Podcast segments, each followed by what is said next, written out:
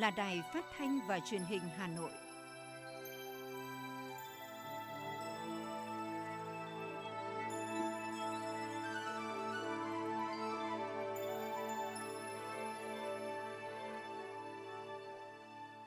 Thưa quý vị và các bạn, bây giờ là chương trình thời sự của Đài Phát thanh và Truyền hình Hà Nội, phát trực tiếp trên sóng phát thanh tần số FM 90 MHz. Chương trình tối nay thứ bảy ngày 26 tháng 3 năm 2022 có những nội dung chính sau đây. Chủ tịch nước Nguyễn Xuân Phúc gặp mặt các gương mặt trẻ Việt Nam tiêu biểu năm 2021. Hội thảo khoa học cấp bộ đồng chí Lê Văn Lương, người cộng sản kiên trung, nhà lãnh đạo tài năng của Đảng và cách mạng Việt Nam. Cảnh báo thuốc ung thư và đông máu nghi ngờ là thuốc giả. Phần tin thế giới có những tin chính, Liên minh châu Âu đã chạm mức giới hạn do cuộc khủng hoảng ở Ukraine. Thủ tướng Singapore Lý Hiển Long thăm và làm việc tại Mỹ. Nga ban hành luật về hành vi thông tin sai lệch với cơ quan chính phủ. Sau đây là nội dung chi tiết sẽ có trong chương trình. Thưa quý vị và các bạn, nhân kỷ niệm 91 năm ngày thành lập Đoàn Thanh niên Cộng sản Hồ Chí Minh, sáng nay tại Phủ Chủ tịch, Chủ tịch nước Nguyễn Xuân Phúc gặp mặt các gương mặt trẻ Việt Nam tiêu biểu năm 2021. Cùng dự có các ủy viên Trung ương Đảng Lê Khánh Hải, chủ nhiệm Văn phòng Chủ tịch nước Nguyễn Anh Tuấn, Bí thư thứ nhất Trung ương Đoàn, lãnh đạo Văn phòng Chủ tịch nước, Trung ương Đoàn, các gương mặt trẻ Việt Nam tiêu biểu và gương mặt trẻ Việt Nam triển vọng. Thay mặt lãnh đạo Đảng và Nhà nước gửi lời chúc tốt đẹp tới các gương mặt trẻ tiêu biểu, gương mặt trẻ triển vọng năm 2021, đại diện cho những tài năng trẻ ưu tú của đất nước trên các lĩnh vực công tác. Chủ tịch nước cũng đã tặng bó hoa tươi thắm cho đoàn viên thanh niên khắp mọi miền đất nước. Chủ tịch nước Nguyễn Xuân Phúc đánh giá cao đoàn viên thanh niên Cộng sản Hồ Chí Minh trong thời gian qua đã có nhiều nỗ lực, đạt được nhiều thành tích quan trọng trên các lĩnh vực theo tinh thần là đội dự bị của Đảng, là đội quân xung kích, đâu cần thanh niên có, việc gì khó có thanh niên. Chủ tịch nước mong các gương mặt trẻ tiêu biểu và gương mặt trẻ triển vọng hãy trân trọng, tự hào, ý thức được trách nhiệm trọng trách và sứ mệnh cao cả của mình để thắng không kiêu, bại không nản, không ngừng rèn luyện tu dưỡng, sống trách nhiệm với bản thân, gia đình và xã hội, phấn đấu vượt khó vươn lên, không tự thỏa mãn, thật sự là hình mẫu tiêu biểu của tuổi trẻ Việt Nam. Trong thời gian tới, Chủ tịch nước Nguyễn Xuân Phúc đề nghị Trung ương đoàn tăng cường chỉ đạo sát sao, phối hợp chặt chẽ với các đơn vị liên quan tiếp tục nghiên cứu đổi mới, sáng tạo trong hoạt động nhằm thúc đẩy phong trào thi đua, bình chọn giải thưởng gương mặt trẻ Việt Nam tiêu biểu, không ngừng lớn mạnh cả về quy mô và chiều sâu, thực sự xuất phát và gắn bó với đời sống xã hội. Sau các lễ tôn vinh, cần hỗ trợ các gương mặt trẻ Việt Nam tiêu biểu tiếp tục phát huy, lan tỏa những giá trị tốt đẹp, trở thành những gương điển hình gương mẫu, nguồn cảm hứng tốt đẹp trong xã hội. Giải thưởng không chỉ tìm kiếm tôn vinh thành tích của các tấm gương tiêu biểu, mà hướng đến việc đồng hành, tiếp sức các bạn trẻ phát triển, lan tỏa rộng rãi các gương điển hình để truyền cảm hứng đến thanh niên học tập, phát huy, có thêm nhiều gương mặt xuất sắc trong những năm tới. Nhân dịp này, Chủ tịch nước cũng đề nghị các bộ ngành trung ương, cấp ủy và chính quyền địa phương các cấp có cơ chế, chính sách, biện pháp nhằm hỗ trợ, đào tạo, bồi dưỡng và sử dụng tài năng trẻ. Các tổ chức cá nhân doanh nghiệp nhà trường tiếp tục quan tâm, đồng hành cùng chung tay góp sức cho sự phát triển tài năng trẻ đất nước, coi đây là tình cảm, là trách nhiệm của chúng ta trong sự nghiệp chăm lo, đào tạo và bồi dưỡng thế hệ trẻ kỷ niệm 110 năm ngày sinh đồng chí Lê Văn Lương 28 tháng 3 năm 1912, 28 tháng 3 năm 2022. Sáng nay tại Hà Nội, Ban tuyên giáo Trung ương phối hợp với Học viện Chính trị Quốc gia Hồ Chí Minh và tỉnh ủy Hưng Yên tổ chức hội thảo khoa học cấp bộ đồng chí Lê Văn Lương, người cộng sản trung kiên, nhà lãnh đạo tài năng của Đảng và cách mạng Việt Nam, Ủy viên Bộ Chính trị, Giám đốc Học viện Chính trị Quốc gia Hồ Chí Minh, Chủ tịch Hội đồng Lý luận Trung ương Nguyễn Xuân Thắng chủ trì hội thảo. Với gần 40 tham luận, các đại biểu tham dự hội thảo đã ôn lại cuộc đời hoạt động cách mạng sôi nổi phong phú, tôn vinh những cống hiến to lớn của người cộng sản kiên trung Lê Văn Lương đối với Đảng và cách mạng Việt Nam. Phó Bí thư Thành ủy Hà Nội Nguyễn Văn Phong cho biết, trong giai đoạn ông Lê Văn Lương làm Bí thư Thành ủy Hà Nội 1976-1986, sau khi thống nhất đất nước, đây là giai đoạn cả nước đứng trước nhiều thời cơ nhưng cũng nhiều khó khăn thách thức. Ông luôn chăn trở tìm con đường đổi mới. Từ khóa 7 đến khóa 9, ông Lê Văn Lương đã luôn thể hiện quan điểm xuyên suốt, phát huy nội lực của thủ đô, không ỉ lại cấp trên, tập trung phát triển kinh tế xã hội của thủ đô, quan tâm tổ chức lại chính quyền thành phố, xây dựng tổ chức cơ sở đảng. Đảng bộ, chính quyền và nhân dân thành phố Hà Nội luôn nhớ về ông Lê Văn Lương là lãnh đạo của Đảng của thành phố, luôn là nhà lãnh đạo gương mẫu về mọi mặt, kiên định, khoa học, nhiệt huyết trong công việc cũng như chân thành gần gũi, giản dị, hòa đồng trong sinh hoạt và cuộc sống. Những cống hiến đóng góp của ông trong giai đoạn rất quan trọng đó hiện nay vẫn là tiền đề để cho Đảng bộ, chính quyền và nhân dân thành phố Hà Nội tiếp tục thực hiện sự nghiệp công nghiệp hóa, hiện đại hóa, đổi mới và phát triển.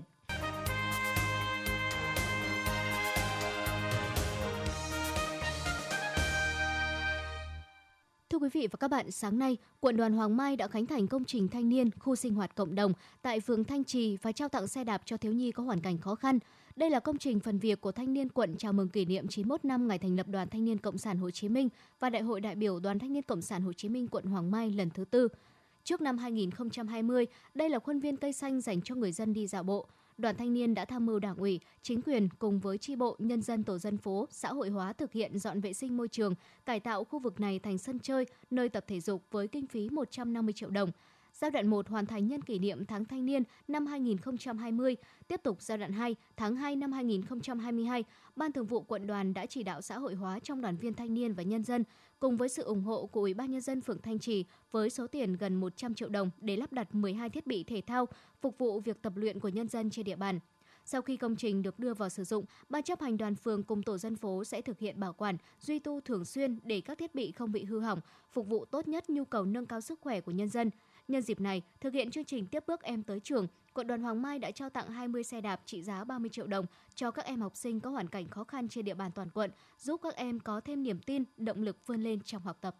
nhằm khuyến khích học sinh trung học nghiên cứu khoa học, sáng tạo, kỹ thuật, công nghệ góp phần đổi mới hình thức dạy học, tạo cơ hội để học sinh trung học giới thiệu các kết quả nghiên cứu và chuẩn bị cho học sinh trung học tác phong khoa học, phát triển năng lực, phẩm chất của học sinh. Bộ Giáo dục và Đào tạo tổ chức cuộc thi nghiên cứu khoa học, kỹ thuật cấp quốc gia học sinh trung học năm 2021-2022 bằng hình thức trực tuyến từ ngày 25 tháng 3 đến ngày 27 tháng 3 tại Học viện Việt Theo, Thạch Thất, Hà Nội. Thông tin về cuộc thi, ông Sái Công Hồng, Phó vụ trưởng vụ giáo dục trung học, Phó trưởng ban chỉ đạo cho hay, tham gia cuộc thi năm nay có 71 đơn vị gồm 60 sở giáo dục và đào tạo và 11 trường trung học phổ thông trực thuộc Bộ Giáo dục Đào tạo, thuộc trường đại học với 144 dự án, 273 học sinh. Trong đó cấp trung học phổ thông có 129 dự án với 244 học sinh, cấp trung học cơ sở 15 dự án với 29 học sinh.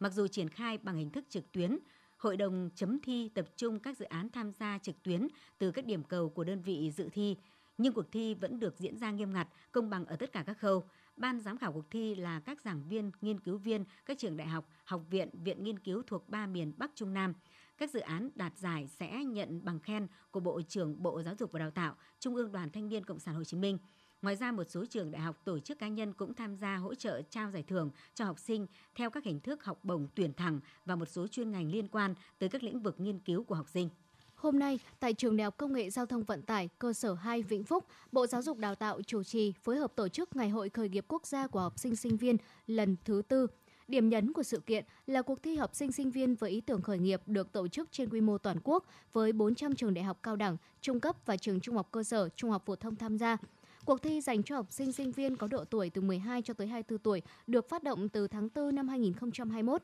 và nhận được gần 400 dự án.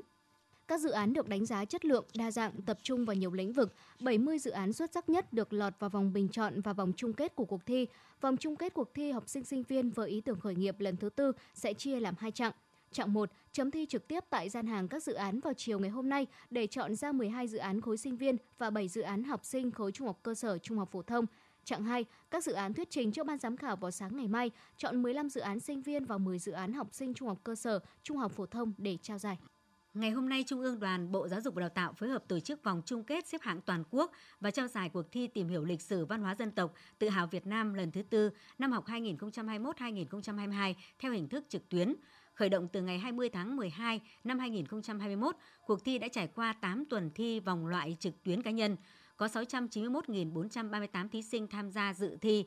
với 1.997.847 lượt thí sinh tham gia thi. Căn cứ vào điểm thi và thời gian hoàn thành thi, ban tổ chức lựa chọn ra 1.260 thí sinh có thành tích tốt nhất trong 8 tuần thi trực tuyến vào tranh tài tại vòng thi chung kết cấp tỉnh thành phố. Kết quả ban tổ chức đã chọn được 75 thí sinh tham dự vòng chung kết xếp hạng toàn quốc với 4 vòng thi. Kết quả chung cuộc giải nhất đã được trao cho thí sinh Vũ Bùi Đình Tùng, thành phố Hải Phòng.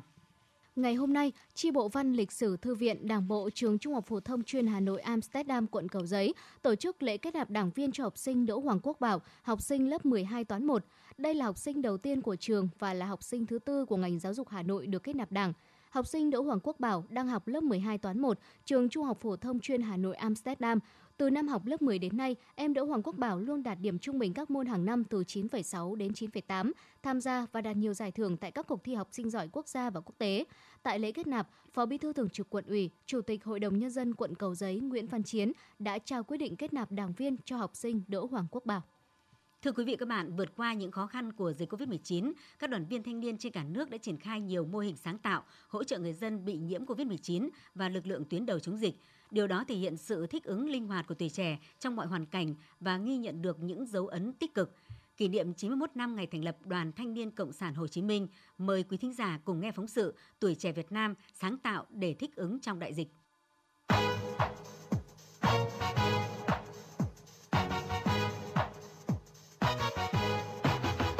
Tháng 5 năm 2021, mạng lưới thanh niên tình nguyện các tỉnh phía Bắc triển khai nhiều chiến dịch quyên góp, hỗ trợ và chi viện thực phẩm, khẩu trang, nước sát khuẩn đến các tỉnh Hà Nam, Vĩnh Phúc, thành phố Hà Nội.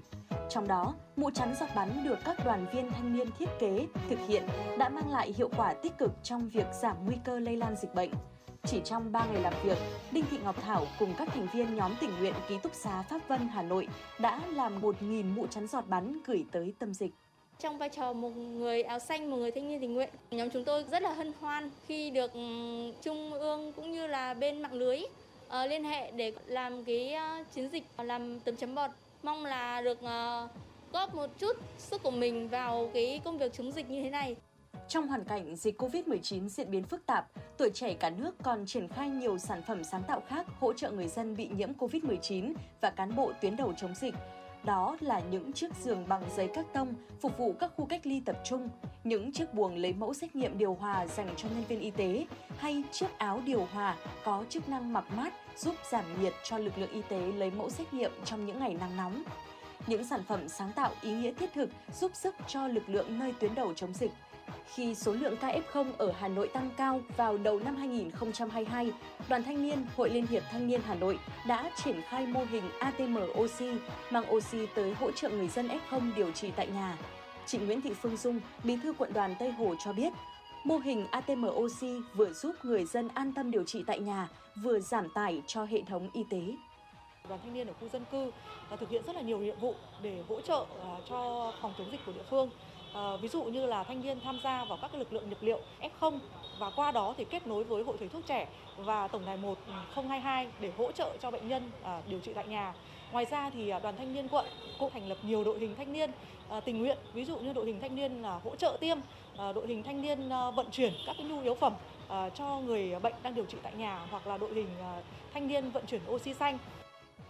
không chỉ sáng tạo trong các hoạt động hỗ trợ người dân F0 và tuyến đầu chống dịch, trong hơn 2 năm qua, hàng nghìn thanh niên là y bác sĩ trẻ, sinh viên ngành y, những chiến binh áo blue trắng đã tình nguyện lên đường nơi tuyến đầu chống dịch. Hơn 2 tháng sung phong vào thành phố Hồ Chí Minh cùng bệnh nhân chiến đấu với Covid-19, Thạc sĩ bác sĩ Đỗ Doãn Bách, Viện Tim mạch Bệnh viện Bạch Mai thấu hiểu được những mong muốn của bệnh nhân F0 điều trị tại nhà khi hệ thống y tế quá tải, bác sĩ Đỗ Doãn Bách cùng với đồng nghiệp sáng lập và vận hành mạng lưới thầy thuốc đồng hành để tiếp cận tư vấn cho 150.000 bệnh nhân F0 điều trị tại nhà.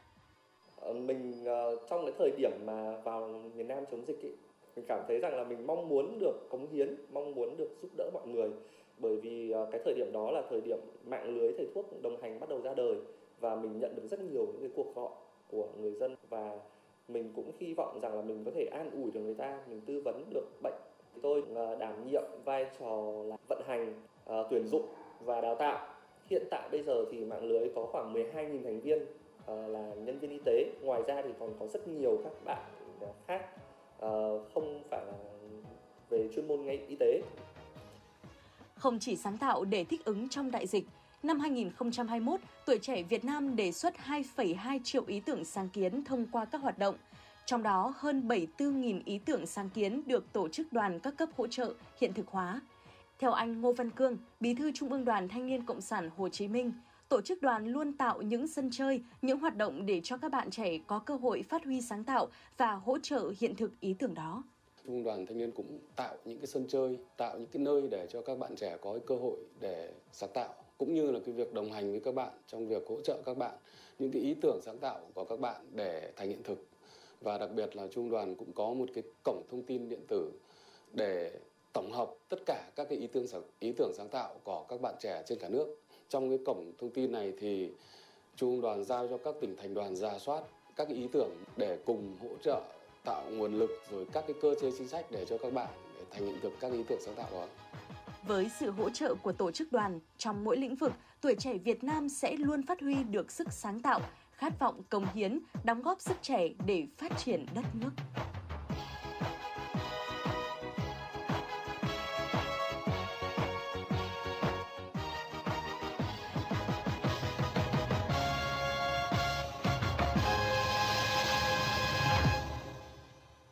Quý vị và các bạn, trong nhiều năm xây dựng và trưởng thành, Hội Liên hiệp Thanh niên Việt Nam đã có những đóng góp không nhỏ cho độc lập, dân tộc và thống nhất đất nước. Hội Liên hiệp Thanh niên Việt Nam luôn phát huy tinh thần yêu nước, lòng tự hào dân tộc, ý thức tự lực tự cường, sự năng động sáng tạo của thanh niên, đoàn kết mọi tầng lớp thanh niên Việt Nam cùng phấn đấu đưa đất nước thoát khỏi nghèo nàn lạc hậu, ghi nhận tại huyện Thạch Thất. Hội Liên hiệp Thanh niên huyện Thạch Thất có tổng số hơn 50.000 thanh niên sinh hoạt ở 23 xã, thị trấn. Phát huy tinh thần sung kích tình nguyện của tuổi trẻ, Hội Liên hiệp Thanh niên các xã thị trấn trong huyện đã tổ chức thực hiện nhiều công trình phần việc thanh niên như mô hình thanh niên đảm bảo vệ sinh môi trường, góp phần làm xanh sạch đẹp cảnh quan của huyện, duy trì hiệu quả ngày thứ bảy tình nguyện, ngày chủ nhật xanh hàng tuần, tiếp tục triển khai mô hình văn phòng xanh, cơ quan xanh, trường học xanh, thực hiện các công trình phần việc thanh niên, toàn huyện duy trì hiệu quả 176 tuyến đường thanh niên tự quản, 9 công trình vườn hoa thanh niên, đường hoa thanh niên, duy trì trên 2.000 mét tranh tường bích họa, hơn 100 hàng cây thanh niên đảm nhận chăm sóc và trồng mới hơn hàng nghìn cây xanh các loại. Hưởng ứng tháng thanh niên năm nay, các cấp bộ đoàn huyện Thạch Thất tổ chức hoạt động kỷ niệm 91 năm ngày thành lập Đoàn Thanh niên Cộng sản Hồ Chí Minh, tổ chức các chương trình gặp gỡ giao lưu với các đồng chí cựu cán bộ đoàn, đoàn viên tiêu biểu qua các thời kỳ, tổ chức lễ khởi động tháng thanh niên năm 2022 kết hợp với khởi công công trình hàng cây thanh niên hưởng ứng ngày cao điểm chung tay xây dựng nông thôn mới, tiếp tục triển khai hiệu quả kế hoạch tuổi trẻ thủ đô chung tay tham gia xây dựng nông thôn mới, đô thị văn minh, đảm bảo trật tự an toàn giao thông, bảo vệ môi trường và ứng phó với biến đổi khí hậu. Anh Nguyễn Hữu Hải, huyện ủy viên, bí thư huyện đoàn Thạch Thất cho biết. Thì với cái chủ đề là thanh niên Thạch Thất à, đoàn kết, tiên phong, tình nguyện, sáng tạo. Trong đó thì à, ban tổ vụ đoàn tập trung vào năm cái nhiệm vụ trọng tâm cũng như tám cái chỉ tiêu cơ bản. Trong đó có một số các chỉ tiêu cơ bản như à, các cơ sở đoàn tích cực triển khai và có ít nhất một cái công trình thanh niên để chào mừng trong ngày tháng thanh niên thì tập trung vào các hoạt động như xây sửa nhà nhân ái, nhà khăn quàng đỏ như các sân chơi thiếu nhi cũng như ờ, khởi công các công trình thanh niên, hàng cây thanh niên. Thì bên cạnh đó thì có các chỉ tiêu như để giới thiệu đoàn viên ưu tú cho Đảng xem xét kết nạp cũng như kết nạp đoàn viên mới và thành lập các ờ, tổ chức đoàn trong các ờ, doanh nghiệp ngoài khu vực nhà nước à, và một cái chỉ tiêu nữa là tập trung trong cái công tác phòng chống dịch thì các cơ sở đoàn cũng như các đoàn viên thanh niên thì tham gia hỗ trợ tích cực Ờ, tham gia sâu trong công tác phòng chống dịch tham gia các ờ, trạm y tế lưu động các ờ, tổ covid 19 cộng đồng cũng như hỗ trợ nhập liệu và quản lý điều trị f0 tại nhà Cùng với đó, các cấp bộ đoàn huyện Thạch Thất tuyên truyền vận động đoàn viên thanh niên, người dân ứng xử văn minh, văn hóa giao tiếp nơi công cộng, đẩy mạnh triển khai chương trình mỗi xã một sản phẩm ô cốp. Các cơ sở đoàn đồng loạt tổ chức Ngày Chủ nhật xanh, chị Đặng Thị Huyền Trang, bí thư đoàn xã Hạ Bằng, huyện Thạch Thất cho biết. Để hưởng ứng cái tháng thanh niên của năm 2022 do huyện đoàn phát động, thì à, với cơ sở đoàn xã chúng tôi à, đã triển khai được à, mô hình cổng trường an toàn giao thông và vận động đoàn viên thanh niên đi hiến máu tình nguyện và triển khai kết hợp với huyện đoàn Thạch Thất và đoàn trường FPT trồng hàng cây thanh niên. À, như các đồng chí đã thấy ở đây thì à, số lượng cây trồng là 150 cây hoa ban. À, và tiếp theo đó thì trong tháng thanh niên chúng tôi sẽ tổ chức các hoạt động vệ sinh môi trường rồi bóc rỡ các quảng cáo giao vặt sai quy định và tạo các bồn hoa để tại các điểm di tích lịch sử của xã để làm đẹp cho cảnh quan môi trường à, làng xã. Phong trào xung kích tình nguyện của thanh niên Thạch Thất những năm qua rất đa dạng và phong phú, như viết đơn tình nguyện lên đường bảo vệ Tổ quốc, hiến máu tình nguyện, tham gia tuyên truyền đảm bảo trật tự lòng đường vỉa hè, triển khai các chương trình hoạt động tình nguyện gắn với nhu cầu của đời sống xã hội, tham gia phát triển cộng đồng, đặc biệt là phòng chống dịch bệnh COVID-19 và khắc phục hậu quả sau dịch duy trì các đội thanh niên sung kích tham gia phòng chống dịch bệnh, triển khai các đội hình thanh niên tình nguyện hỗ trợ tham gia chiến dịch tiêm chủng vaccine COVID-19 mùa xuân, vừa phòng chống dịch vừa phục hồi, phát triển kinh tế xã hội. Thời gian tới, huyện đoàn Thạch Thất tiếp tục phát huy tinh thần đâu cần thanh niên có, việc gì khó có thanh niên, nhằm đóng góp không ngừng vào sự nghiệp bảo vệ và xây dựng quê hương ngày càng giàu đẹp. Thưa quý vị và các bạn, là một người trẻ đam mê sáng tạo các sản phẩm công nghệ mới mang thương hiệu Việt Nam, anh Vũ Gia Luyện đã sáng lập công ty cổ phần giải pháp công nghệ thông tin quốc tế, nghiên cứu phát triển các sản phẩm viễn thông và những giải pháp ứng dụng trí tuệ nhân tạo. Trong đó, sản phẩm nổi bật năm 2021 là Conbot, tổng đài tư vấn viên ảo sử dụng AI được sử dụng thực hiện các cuộc gọi đến người dân để ghi nhận thông tin liên quan đến khai báo y tế và phản ánh về dịch bệnh COVID-19. Với những đóng góp cho ngành công nghệ, doanh nhân trẻ Vũ Gia Luyện là một trong 10 gương mặt trẻ Việt Nam tiêu biểu năm 2021 do Trung ương Đoàn Thanh niên Cộng sản Hồ Chí Minh trao tặng sẽ được vinh danh vào tối nay. Coinbot, đồng đài tư vấn viên ảo sử dụng AI có khả năng giao tiếp với các F0, F1 qua cuộc nói chuyện điện thoại với hàng trăm kịch bản khác nhau. Đây là sản phẩm công nghệ độc đáo hữu ích của Vũ Gia Luyện và công ty Inter ITS phục vụ công tác chống dịch COVID-19. Thời gian qua, đã có hơn 4 triệu cuộc gọi từ tổng đài Conbot góp phần giảm tải công việc của hệ thống y tế các cấp và thu thập thông tin về các ca nhiễm một cách đầy đủ. Không dừng lại ở đó, anh Vũ Gia Luyện tiếp tục triển khai các dự án liên quan đến công tác xã hội. Đấy, thời điểm hiện tại thì chúng tôi đang tiếp tục tham gia vào các cái dự án, các cái đề tài để dựng các cái tổng đài hỗ trợ cho F0 để tư vấn về vaccine. Đấy, chúng tôi luôn luôn là sẵn sàng là tham gia các chương trình liên quan đến công tác xã hội. Chúng tôi luôn đau đáu với cái chuyện là làm sao mà vừa nghiên cứu triển khai công nghệ vừa làm sao mà kinh doanh và có những cái đóng góp cho xã hội. Trong cái quá trình liên quan đến xây dựng sản phẩm thì tôi tập trung vào làm những sản phẩm mới, rất mới, đi trước xã hội khoảng độ ít nhất là 2 năm. Hiện nay, công nghệ AI đang dẫn đầu xu hướng thời đại. Hàng trăm doanh nghiệp phát triển công nghệ thông tin ra đời, đòi hỏi mỗi công ty cần có định hướng rõ ràng để không bị bỏ lại phía sau. Giám đốc trẻ Vũ Gia Luyện chia sẻ để có thể cạnh tranh với các doanh nghiệp khác, các kỹ sư của công ty luôn xây dựng, phát triển các sản phẩm có độ khó cao, ứng dụng được trên diện rộng và có ích cho cộng đồng. Năm nay, anh Vũ Gia Luyện ấp ủ và quyết tâm triển khai hệ thống số hóa, đặc biệt là số hóa chữ viết tay, thay thế cho các phần mềm của nước ngoài hiện có. 5 năm đồng hành, làm việc cùng với giám đốc trẻ này, kỹ sư Nguyễn Đặng Tuấn cho biết đồng thuận và tôn trọng ý kiến của từng cá nhân là điều dễ thấy trong cách điều hành của anh Vũ Gia Luyện.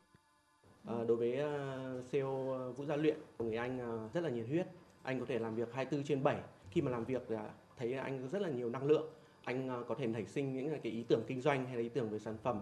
từng giờ từng phút. Và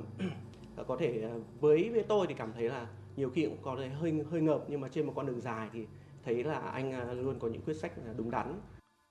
Hơn 5 năm qua, CEO Vũ Gia Luyện đã cùng các đồng nghiệp nghiên cứu, sáng tạo nhiều sản phẩm công nghệ mới, trong đó có 15 bằng chứng nhận bản quyền sáng tạo sản phẩm mới được hàng chục nghìn doanh nghiệp sử dụng thường xuyên. Đó là giải pháp cuộc gọi thương hiệu Voice Brand Name, giải pháp sinh chắc học giọng nói Voice Biometric, giải pháp tổng đài trợ lý ảo Conbot, giải pháp xác minh chữ ký Việt Signature, giải pháp xác thực khách hàng qua video KYC và giải pháp bán hàng Smart Sale đối với anh Vũ Gia Luyện thành công trên mỗi bước đường với những người trẻ luôn song hành với khát khao và sự dấn thân. Là một người trẻ thì đầu tiên là phải luôn luôn có khát khao và dám mạo hiểm. Cái mạo hiểm ở đây là chúng ta không phải là liều. Ở đây theo tôi thì mạo hiểm ở đây là chúng ta phải dấn thân, chúng ta phải nghiên cứu, phải sáng tạo, phải đổi mới và phải làm ra những cái lĩnh vực mới phải đi những con đường khác để làm sao cuối cùng là đáp ứng cho xã hội này tiết kiệm chi phí à, tăng doanh thu tạo nhiều việc làm kiếm thêm nhiều tiền giúp cho là mọi thứ là nó tiến lên trong thời gian tới, Vũ Gia Luyện đang có khát khao trèo lái doanh nghiệp công nghệ của mình vươn ra biển lớn và tạo vị thế cho những sản phẩm số mang thương hiệu Việt Nam.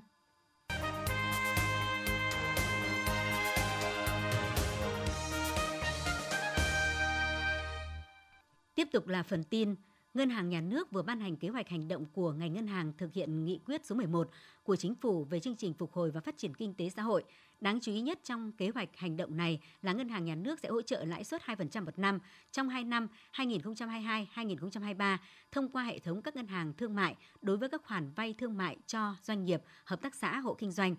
Cơ quan này cũng sẽ nghiên cứu để giữ ổn định tỷ lệ tối đa vốn ngắn hạn cho vay chung và dài hạn, đồng thời diễn giảm phí dịch vụ thanh toán. Hai tháng đầu năm nay, lượng xăng dầu nhập khẩu đạt 1,35 triệu tấn, trị giá 1,8 tỷ đô la Mỹ. Giá trung bình là 805,6 đô la Mỹ trên một tấn, tăng thêm 212 đô la Mỹ một tấn so với giá nhập khẩu trung bình cả năm ngoái. Việt Nam nhập khẩu xăng dầu nhiều nhất từ Malaysia, chiếm 29% trong tổng kim ngạch nhập khẩu. Tiếp đến là thị trường Hàn Quốc, chiếm tỷ trọng 25,8%, cuối cùng là thị trường Thái Lan. Để hạ nhiệt giá xăng dầu, giảm áp lực lên lạm phát, hỗ trợ cho người dân và doanh nghiệp, Ủy ban Thường vụ Quốc hội cũng vừa đồng ý giảm 2.000 đồng thuế môi trường trên mỗi lít xăng đến hết năm nay theo đề nghị của chính phủ. Bộ Tài chính vừa công bố lấy ý kiến rộng rãi đối với nghị định gia hạn thời hạn nộp thuế tiêu thụ đặc biệt đối với ô tô sản xuất hoặc lắp ráp trong nước nhằm kịp thời hỗ trợ các doanh nghiệp sản xuất lắp ráp ô tô trong nước theo nghị quyết số 11 cpt Theo đó, Bộ trình chính phủ dự kiến gia hạn thời hạn nộp thuế đối với số thuế tiêu thụ đặc biệt phải nộp phát sinh của kỳ tính thuế tháng 6, tháng 7, tháng 8 và tháng 9 năm 2022 đối với ô tô sản xuất hoặc lắp ráp trong nước – thời gian gia hạn đối với tất cả số thuế tiêu thụ đặc biệt phát sinh của các kỳ tính thuế nêu trên đều đến hết ngày 20 tháng 11 năm 2022. Cục Quản lý Dược Bộ Y tế vừa thông báo về việc phát hiện mẫu thuốc trên nhãn Gistivaga 40mg và Sarelo 10mg trên 15mg, 20mg nghi ngờ là thuốc giả. Đây là các thuốc có chỉ định điều trị ung thư và đông máu. Mẫu các sản phẩm nghi ngờ là thuốc giả do công ty luật trách nhiệm hữu hạn TNG phát hiện được bán trên thị trường và một số website. Để đảm bảo an toàn cho người sử dụng, Cục Quản lý Dược đề nghị Sở Y tế các tỉnh, thành phố, y tế các ngành và Bayer AG thông báo cho các cơ sở kinh doanh sử dụng thuốc về các đặc điểm dấu hiệu phân biệt giữa sản phẩm nghi ngờ là giả và thuốc do Bayer AG sản xuất do công ty trách nhiệm hữu hạn Bayer Việt Nam hoặc chi nhánh công ty trách nhiệm hữu hạn Juling Pharma Việt Nam nhập khẩu.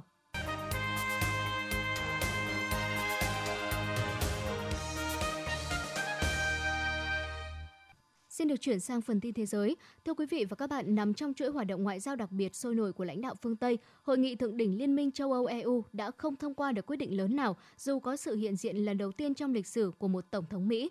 Trong thông cáo chung đưa ra sau cuộc họp hai ngày, các nhà lãnh đạo khẳng định EU sát cánh cùng Ukraine và người dân của nước này. Hội đồng châu Âu tái khẳng định tuyên bố Versailles ghi nhận xu thế hướng tới châu Âu của Ukraine như đã thể hiện trong thỏa thuận liên kết Tuy nhiên, từ ngữ mới chỉ đơn giản đề nghị Ủy ban châu Âu EC đưa ra ý kiến về quy trình kết nạp Ukraine phù hợp với các điều khoản của các hiệp ước.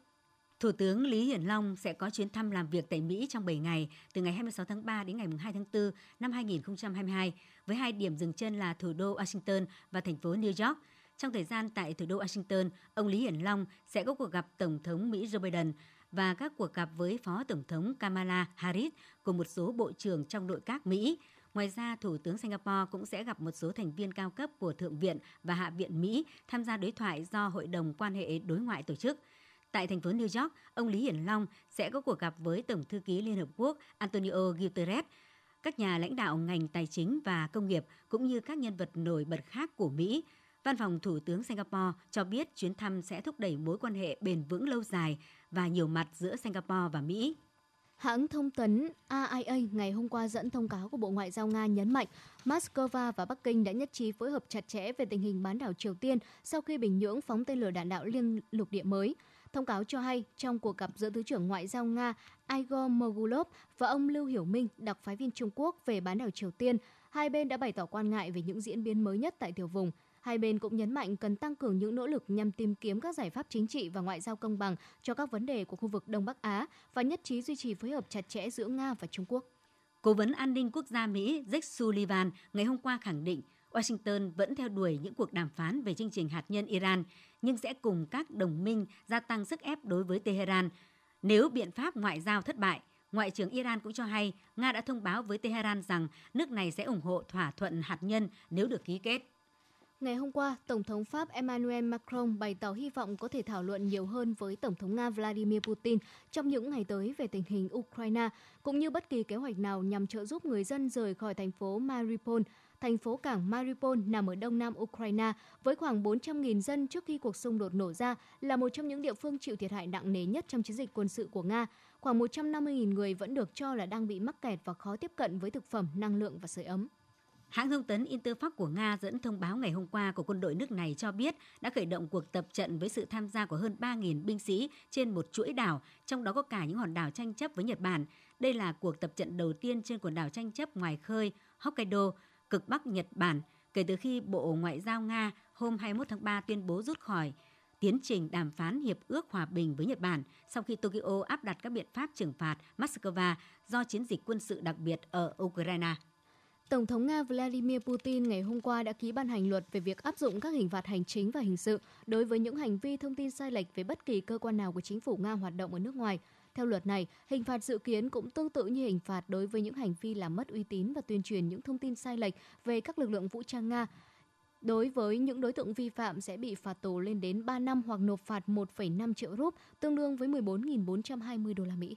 Bộ trưởng Tài chính Mỹ Janet Yellen ngày hôm qua cho rằng tác động từ căng thẳng giữa Nga và Ukraine đang đẩy giá cả hàng hóa lên cao và có nguy cơ làm giảm triển vọng tăng trưởng kinh tế thế giới trong năm 2023. Bà bày tỏ lo ngại tác động tiêu cực sẽ lan ra các nước khác, đặc biệt là những nước phụ thuộc vào nguồn cung lúa mì. Ukraine là nhà cung cấp lúa mì và ngô lớn trên thế giới. Xếp hạng tín nhiệm nợ công của Nhật Bản có thể bị hạ từ 1 cho tới 3 bậc trong thập niên tới nếu chính phủ nước này không thực thi một kế hoạch củng cố tài chính đáng tin cậy. Đây là rủi ro mà Văn phòng nghiên cứu kinh tế vĩ mô của Hiệp hội các quốc gia Đông Nam Á và ba quốc gia Đông Bắc Á bao gồm Nhật Bản, Hàn Quốc và Trung Quốc nêu lên trong báo cáo hàng năm về Nhật Bản được công bố gần đây, cho thấy những thách thức mà các nhà hoạch định chính sách nước này phải đối mặt trong thời điểm biến động trong nền kinh tế toàn cầu gia tăng.